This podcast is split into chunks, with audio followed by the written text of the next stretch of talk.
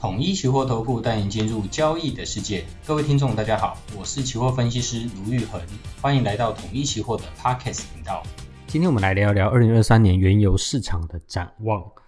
那2022年是一个高通膨的年份，但其实呢在商品的部分却是走一个通缩的状况，在金属市场特别明显。那在原油的部分呢，则是从大概6月之后呢开始走了一个蛮大的一个拉回，在2022年的高点130块左右呢，然后拉回到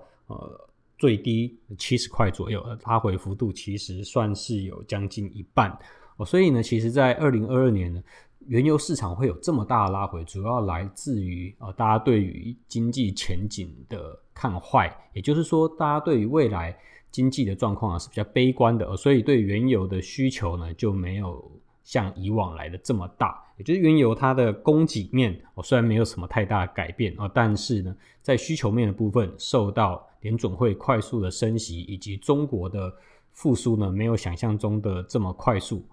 两相冲击之下呢原油走了一个很大的拉回。那其实原油为什么要讨论呢？其实就是因为原油就是这一次通膨很严重的关系的最上游这个根本，就是从这个2020年的这个疫情爆发之后呢塞港，然后呢到负油价事件之后呢原油快速的往上涨，从商品期货的通膨到实体的通膨，然后到原物料的通膨呢，然后前进到供应链的供给困难、超额下单所带来的一连串的连锁效应。所以我们如果想要知道说2023年的通膨会不会继续下降，还是通膨会从2023年的某一个时间点开始去做反扑，其实我们观察原油的期货呢可以达到一个很好的先行指标。好，那原油的部分其实我们如果想要看原油的相关的东西，我们有两个原油的期货可以观察，一个是布兰特原油的期货，一个是美国轻原油的期货。那布兰特原油期货指的是往欧洲的供油，就是在北海的布兰特原油油田。那美国轻原油的部分呢主要是在美国的油价，但是呢我们从交易量上一般投资人的熟悉度，大部分如果你要看原油期货的话，我们一般都是先以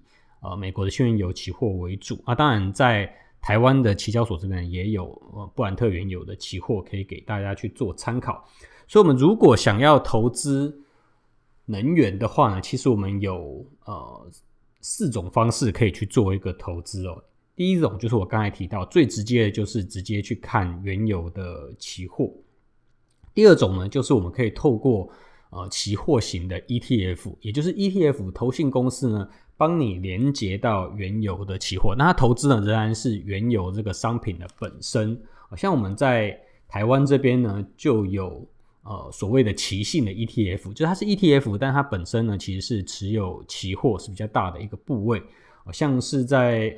去年2022年所有的 ETF 里面报酬率比较好的，其实大部分都是期信的 ETF， 尤其是其接口布兰特正2，也就是它是原油的2倍，代号是 00715L。 那在去年表现比较好，为什么？因为去年因为俄乌战争所造成的原油暴涨的那一段，那它又是每天报酬率的2倍，所以它的涨幅就非常的大。那即使后来原油的拉回，但是因为它是每天去计算一个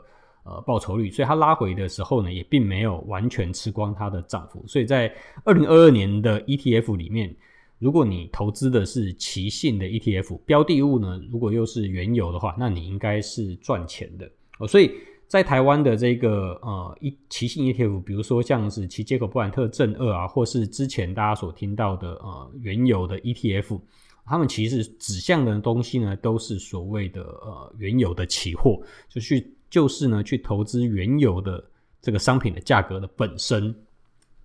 那其实如果我们看好能源的话呢，其实除了投资能源本身以外，比如说原油或天然气，你也可以去投资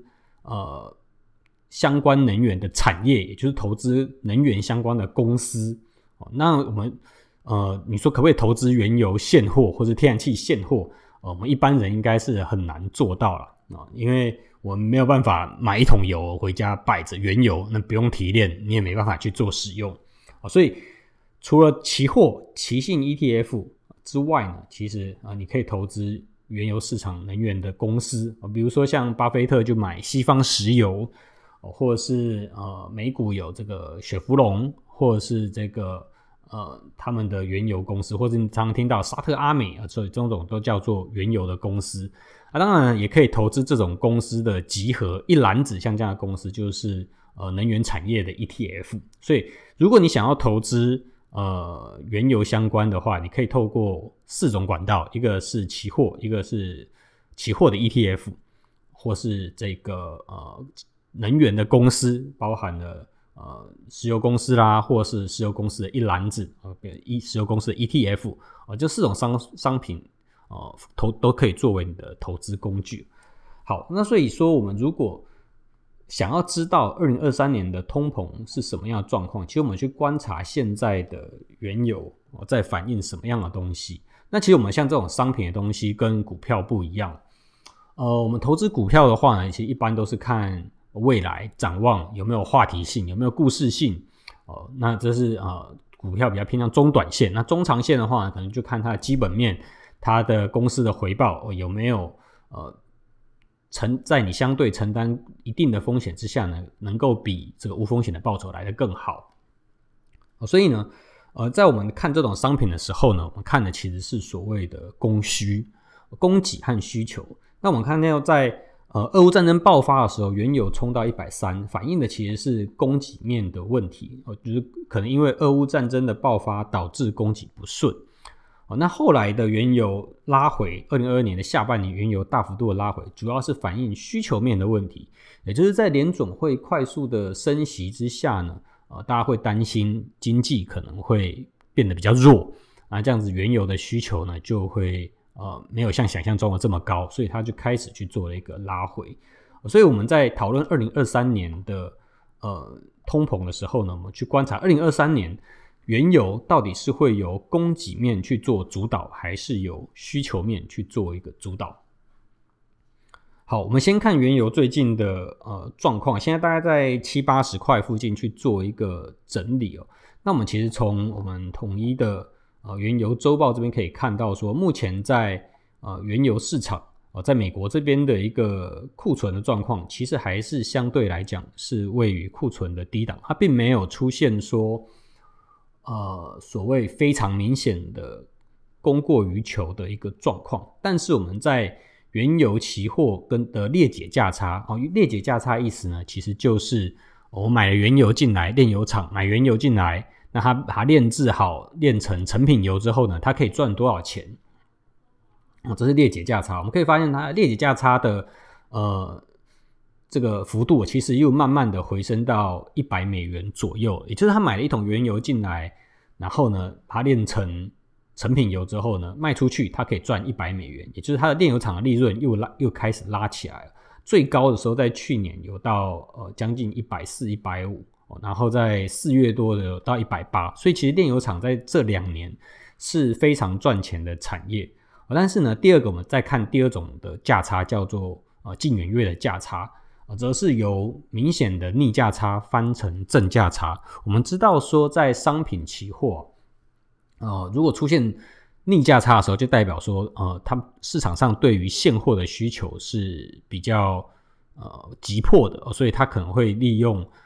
期货来去结算，来去领到现货的油。那在远月的部分呢，可能就比较没有想象中的这么贵，就会比较便宜，这就是商品期货形成逆价差的原因。一般来说商品期货比较长的时间应该都是在正价差，因为有一些储存的成本，所以在远月的应该会比较贵。我们可以发现在去年大半的时间呢，原油期货都是呈现逆价差，但是从11月过后呢开始变成正价差，也就是说在这个冬天呢，并没有想象中的这么需要用油。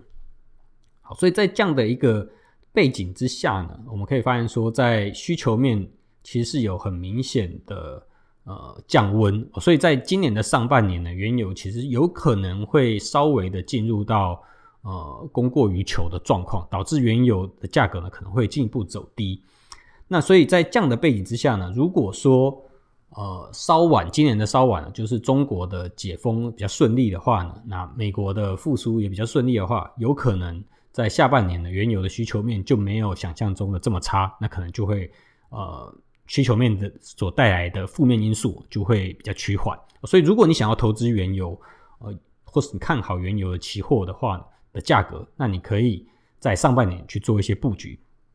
好，第二个我们来谈谈在供给面的状况。原油的供给面呢，大概可以分成两大集团，一个就是 OPEC PLUS， 也就是中东跟俄罗斯，那第二个集团可以把它直接归类在美国的页岩油的集团。好，那从中东跟俄罗斯最近的一个谈话态度，还有他们 OPEC Plus 开会的态度可以看出来，我们知道中东这几年靠着这个原油价格的暴涨，其实赚了非常多钱。现在这市场的原油价格对他们来讲是非常难得的产业的春天，他们在靠炼油赚了非常多钱。那对俄罗斯来讲也是一样，俄罗斯在去年的贸易总值，他们的净额其实是比前年来的更多的，也就是乌俄战争开打之后，靠着油价暴涨，他们卖油卖能源所赚到的钱其实比制裁之前来的更多，所以他们都是受惠者。所以呢，他们都会有想要捍卫油价的这样子的一个利益，或者说这样子的动机。所以当油价如果不停的往下去做一个下探的时候呢，他们可能就会释出一些减产的讯息，或者是说不愿意卖便宜油的讯息。那在这样的话呢，他们就会成为油价的守门员。所以在近几次的 OPEC Plus 的一个开会里面可以看得出来，他们有这样的意图。那第二个集团就是美国这边，美国的页岩油商呢，在去年赚钱是以每秒计的，每秒赚好几万美元，所以去年也是很赚钱。他们赚钱之后呢，是发还给股东呢，还是去做更多的设备的投资？那我们从他们财报上可以发现，他们倾向回馈股东大于去做更新的这个设备投资。所以美国的页岩油的产能呢，他们从他们的钻井数可以看得出来，他们的钻井数并没有很明显的增加，其实还是比疫情前来的低一点点。所以在这样的一个美国页岩油也没有意愿去做大幅度增产，然后中东的 OPEC Plus 呢也没有意愿大幅度的增产，可能还都比较倾向于减产。那再来呢，美国这边还有另外一个影响因素，就是他们的战备储油。那之前拜登有提过，他的战备储油呢可能会希望回补在70美元以下。所以如果油价在上半年因为经济的需求衰退所带来的这样子的一个预期持续的去做拉回修正，持续要比如说到70块60块以下，甚至到50以下，那我觉得呢，在这边其实从需求面的影响可能呢就会开始慢慢转到供给面的一个主导，也就是在这边因为供给方的减产，因为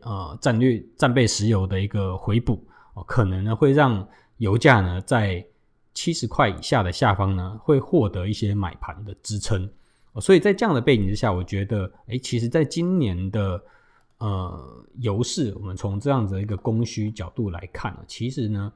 是应该是虽然经济的状况并不太好，但是呢我们也可以发现说供给侧这边的一个影响有在慢慢的加强，所以呢